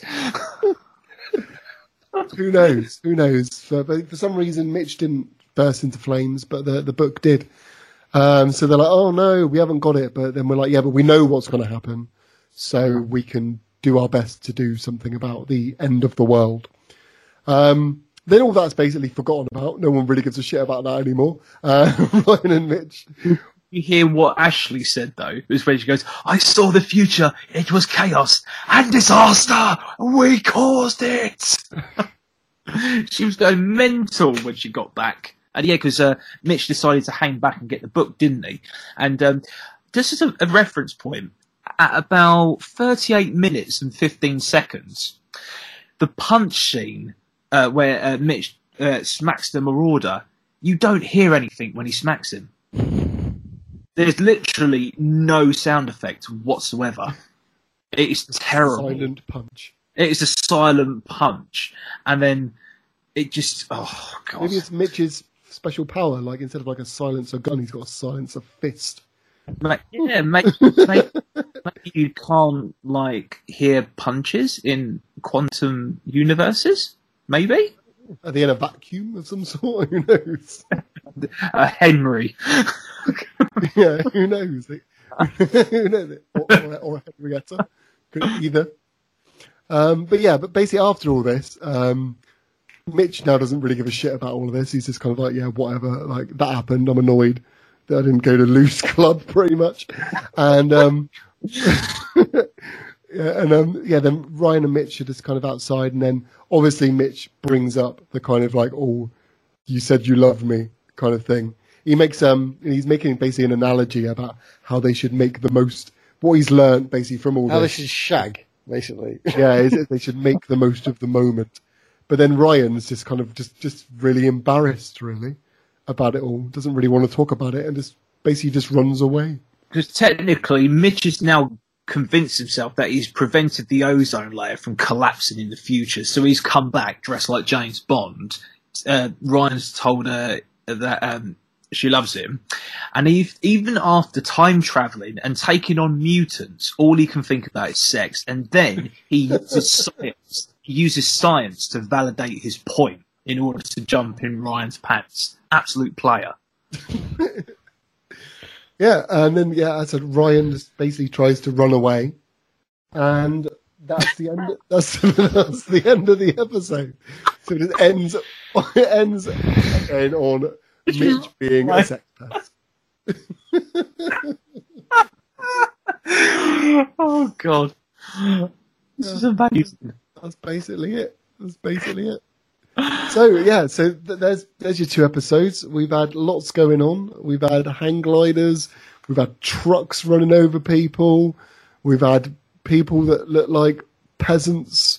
We've had Star Wars references. God, there's been I don't know. My, my brain just feels melted after that last episode. But as we do every time, we're going to decide on which we preferred. Was it season one or was it season two? So we'll go first to Mr. Nick Box. Right. This is difficult because part of me actually wants to say season one because there was some things in season one that I did really like. Um, and you know, I mean, I, I love that death scene at the beginning. Um, I just, it, and it felt more like the sort of Baywatch we want where it's a bit more coherent and a bit more, um, you know, just fun. Season two episode did hurt my head a little bit, but at the same time, it gave us some of the best Teague content we've ever had. And also it made us chuckle with like the effects, the editing, um, so it reminded me of Scavengers, which I hadn't thought about in years. Um, Halloween Horror Nights, which I'm big into. So of course I am going to pick season two, but season one definitely. Obviously, I've watched season, the season one episode like one and a half times as well. So it had grown on me a little bit and discussing it, even discussing it did make me think it actually was a pretty decent episode. Um, you know, it was quite it was quite funny, and there was some good Garner in it as well. Uh, brief Garner, but some good Garner. Um, but yeah, I'm going for season two. Right, James, what do you think? Yeah, I, I thought um, both episodes this week were actually really good. Um, yeah, I thought that was really good. There was moments in the season one episode which were just pure like genius and hilarity, especially with the whole uh, private dick thing. That was hilarious, and just like that whole opening scene with the uh, with the premeditated hang glider um, sabotage, then getting mowed down by an eighteen wheeler, you know, and all the convenient bombing timings and whatnot. Um, you know, and it was just a quite a fun episode that was. Whereas season two. It had its, it had a lot of flaws, believe me, but like, um, it, it got me into like this wormhole. And the, you know no, no space puns intended but it got me into this wormhole of quantum physics. And i don't know whether this episode was purposefully or accidentally genius because of the amount of things that it was insinuating and touching upon. It was almost kind of like if baywatch met donnie darko I was just like, what is going on? This is, is absolute insanity. But it, all of a sudden, it just, there were so many things about that second season episode that I was laughing so hard about. It was just utterly ridiculous. The fact that he's all, all of a sudden gone like James Bond and taking on a leper colony in another dimension. and all of a sudden you got, um, Cake Cutter, um, you know, the Shakespearean actor, um, who was, as you say, Chris, he was the total MVP in that entire episode. And um, I feel like also what Nick said as well. There's like a slight progression on the um, chemistry between Ryan and Mitch. So for me, uh, because of that little bit more that it gave me personally and made me think about more, I'm going to go with season two. Right, and I would have to agree with both of you as well. Season two, for me, like I think I relate with what Nick said. It hurt my head, but Nick knows that I like the ones that really mess with my head. Like it was, it was one of those episodes that was truly so shit that it was great. Like, and we did have some amazing moments. Like we said, Teague scenes some of the best we've seen Teague. He was so passionate. I mean, I don't think we've really emphasized the passion that Teague showed in this episode. You need to really watch it. But oh god, he he was on form. Obviously, Mr. Cake Cutter, Shakespearean cake cutter man, like all the way, every everything he said, I was just like, this this guy's amazing. Give him every award possible. This guy is like my new hero. Like I I need to see more of him. I kind of want him to team up with Lou for an episode, do something fantastic. It would be superb. Like just the whole thing about this build up to this potential big monster that never appears. There's literally no reason for any of that to even have been in the episode. If they couldn't afford a monster, they should. They could have got away without all of that. They could have just cut out the eggs and the weird noises. They could have just done the episode without it, but they kept it in. Reused the Ajogan. Yeah, but like that's got that's kind of why I love this show because there's stuff like this that just makes no sense and is is just brilliant. So, yeah, episode one. It, episode one was a really, I think it was a, it was a really solid episode, but I felt that it was almost for Baywatch Nights almost too solid. Like in a way, it felt like, Yeah. you know what I mean? Like it didn't. It, it was almost too good for Baywatch Nights. It felt like it felt like the first semi-serious episode of Baywatch Nights that I've watched so far, but also I felt like the ending of the season one episode was kind of underwhelming as well. Yeah, it, did, it didn't. I don't know. It didn't hit as much humor for me. I thought it, was, Yeah. it was very kind of solid as a storyline and stuff like that, but it felt like it was kind of missing some of that Baywatch Nights humor spark in Yeah. there. You know, Okay. we'll see where that goes. So yeah, stop me blabbering. Season two has definitely uh, won this one. So where does that leave us in the standings then? Where are we? It's Didn't we conclude it, it was we're time? drawing. Yeah, we we drawed, so now we're six five. Okay, so Season two. season two is one ahead then. And as I said, everyone, this was actually episode 15, not episode 11. So we actually time traveled along with the show. So there you go. What a paradox that is. So we will be covering episode 11 when we get to episode 15 so we can keep everything in chronological order from now on. So just expect Possessed a little bit further down the line. Do you think But, we um, potentially like get in contact with Dr. Brian Cox via Twitter to see if he can actually make sense of this whole time travel episode? I mean, if, if, if you're listening, Coxie, we'd love to have you on, and you can talk about the um, you know the technical side of the, the time travel in this episode. I'd love to hear his thoughts on it. I think that would be amazing. I mean, I'm sure I'm, I'm sure there's a ton of errors, but we'll we'll, we'll find out. He will validate everything that w- uh, all of our questions and our intrigue in five minutes. Even if we have Dr. Brian Cox in five minutes, a legit scientist who also is the greatest keyboard player of all time. That'd be amazing. So is he a better scientist than Bill Nye, the science guy? Yeah. Well, No. Bill, Nye- Bill Nye didn't have a top 40 hit. Bill Nye doesn't need a top 40 hit. Bill Nye's the science guy. I love Bill Nye. Like uh, Bill Nye's got cooler as he's got older. Like as he's got older, he's got cooler and cooler. But yeah, we I, I'm drifting. I could. I, I'm a Bill Nye fan fanboy. I could uh, go on about Bill for hours. Well, um, and before we finish, then, um, Nick, how have we been getting on with the stats? And we, it's been great to see. We have actually been noticing people have been messaging. We need to give a shout out to what was his name that messaged our Facebook? Was it Jim? was it Jim? So Jim. yeah, big shout out to, to Jim who's been messaging us on Facebook, who's really been enjoying it. Um, I'll give a shout out to Cara, who um, I put onto the show as well. She's been really enjoying it. So Cara, if you've made it this far, you're very dedicated. And yeah, it's been really great to see that.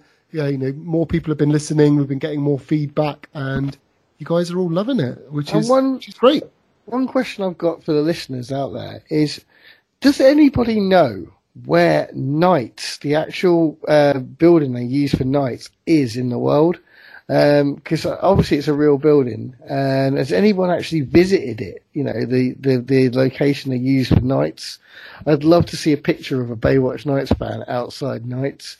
And I'd also like to know where it is so I can look it up on Google Maps and see what it uh, looks like I nowadays. Thought, I thought it was Venice Beach because I'm sure it was meant to be Venice Beach, but you you thought it was a different one, didn't you? It's Malibu Beach, isn't it? Baywatch is set on Malibu Beach, but I'm not sure if they've filmed Baywatch it there. was, but it's nights set on the same beach. Yeah, it's still set on the same beaches, I think. But I think that chase. I mean, I've never been to to California, but that chase scene in one of the episodes did look a bit like what I've seen of Venice Beach before.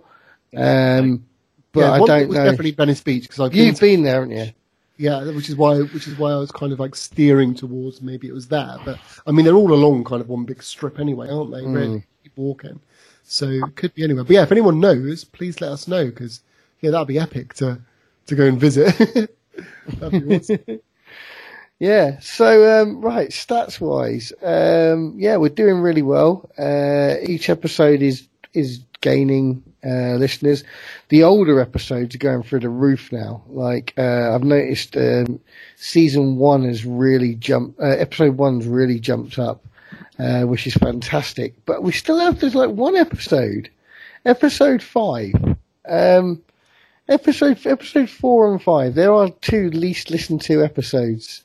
Um, and it's a shame because of, that's um, we've got the uh, the telekinetic alien episode and um, the gigolos and the demonic books. Oh god, And yeah. th- those two episodes- those. Those two episodes have got like I mean most of our episodes have like uh, sort of around between sort of fifty and eighty listens, but those two episodes have got seventeen and twenty listens which is really odd. Um, so yeah, um, get on those episodes, guys. Episodes four and five, because there's there's some good stuff in them, especially the uh, telekinetic aliens episode. Um, that one's great, and obviously the killer gigolos as well. Um, but yeah, we seem to have a dip around then, four and um, four and five. Uh, but one, two, and three are very well listened to, and then all the ones after that were really high listened, high listened as well. Uh, we dropped a bonus Mitch uh, yesterday, was it, or Friday? We dropped a bonus Mitch. That one's doing really well. We talk about some pretty crazy stuff on there, and uh, do some fan mail. Talk about uh, the episodes we've seen so far some Rajogan uh, theories. Uh, yeah, some good stuff in there. Um, let's look at the map and see how we're doing map wise. Um, Is Germany still our, our biggest fan base? no, Islington has uh, jumped up. Islington. Islington city wise, country wise, uh, America is basically thrashing everybody else. Um, it seems to be America, UK, Germany, France, and then uh, Czechia. Huh? Czechia? You Czechia? mean Czech? What the the former Republic of Czechoslovakia? I've just got on here Czechia. C uh, C Z E C H I A. Czechia. Which I imagine must must be the Czech Republic, surely. yeah. Yeah, Czechia. We're very popular. in- very popular in Czechia. I love Um, public. It's one of the most beautiful places and one of the most awesome places I've ever been to. Big love it, up to all our Czech Republic listeners, if that's the case. But- Dobra den. It could to- just be someone Although, listening with um, VPN, though, couldn't it? Oh, um, um, I was when I was speaking to my dad about all the places that we've got listens. He says, you know, we we said we, we've covered all the continents. He said, if we covered Antarctica? Mm, not on the map, but they are down by Oceania, aren't they? If you look at the at the map, isn't it, isn't that little bit like on the corner after Oceania on its own? Isn't that where like Antarctica starts? I don't know, but if you if anyone knows anyone in Antarctica, maybe in some sort of polar base, oh, if you could send them a link. Because it would be, be like the thing, wouldn't it? You know, people like that in this base, like you know, out out there in the snow, listening to us talk about Baywatch nights. Uh, Africa seems to be the the one where we where we're dropping in listeners. We haven't had any African listeners in a while. Um, but yeah, uh, but our most listened to city is Islington, uh, England, but that's probably just because we might have a lot of listeners in London. And um, Virginia as well. We've got a lot of listeners in, in, in Virginia, in the States. Oh, nice. Um, Berlin still strong, still a strong city for listeners. Um, yeah, so we're doing all right, right there. Yeah, so that's the um, Great stuff. Well, should we get a bit of a preview about what we got coming up next week? right. Providing everything flows in order, of course. Right, Uh, so, yeah, we'll get the IMDb up and we'll have a Get the IMDb up. So we have for season one. Dun, Give dun, now. Uh, hang on, I've lost it. All right. Finn Blood, Ryan's younger sister, Charlie, arrives in town for a visit, but who is unknowingly followed by some gangsters who claim she made off with their cash. The mob, the mob leader, Miles Harrington, then holds Ryan hostage for collateral. Ooh, Do you reckon, uh, do you reckon Mitch is going to hit on Charlie? Yes. Of course he is. He's going to try and get a arms. freeway. He's going to try and get a freeway with Charlie and Ryan. and then season two, right? So will be episode twelve. Frozen out of time. Mitch, Ryan, and Griff investigate strange incidents in which two frozen 900 year old Vikings arrive in Los Angeles from, from Iceland for thawing, and they immediately come to life and restart their feud. That sounds like California, man. That sounds amazing. That, that sounds a bit like um, oh, what was that? Isn't there a film where there's like two kind of underwater sea monsters that were trapped in ice, and then they defrost and they battle? Isn't that one of the Godzilla movies? I don't know. Maybe maybe it is a Godzilla one or something. But Oh no, it's no, it's it's um, is it Mega Shark versus Giant Giant- Megalodon? yeah, It's one of those ones. It's one of those asylum ones, isn't it? Yeah. Yeah. Like that, yeah. Where they're frozen in ice. So yeah, it's kind of similar. So we're going to see some Viking action. Oh, mate, can you imagine if those Vikings looked like uh, the old WWF character, the Berserker? Well, from the screenshot, Maybe it'll be the Berserker. Without the Berserkers from, in it. from the screenshot, right? It, first, it looks like Kevin Nash, and then second glance, it looks like John Travolta. Go on to IMDb and look at it now. Honestly, no. Kevin Nash and John Travolta. Let's have a look. So IMDb. go Right, to okay. Baywatch Nights, then click season two, and then scroll down to episode twelve. Episode 12, yeah? Okay. I see what you mean. oh my god. Oh no, this looks bad. This looks so bad. I can't wait. I can't wait. This looks incredible.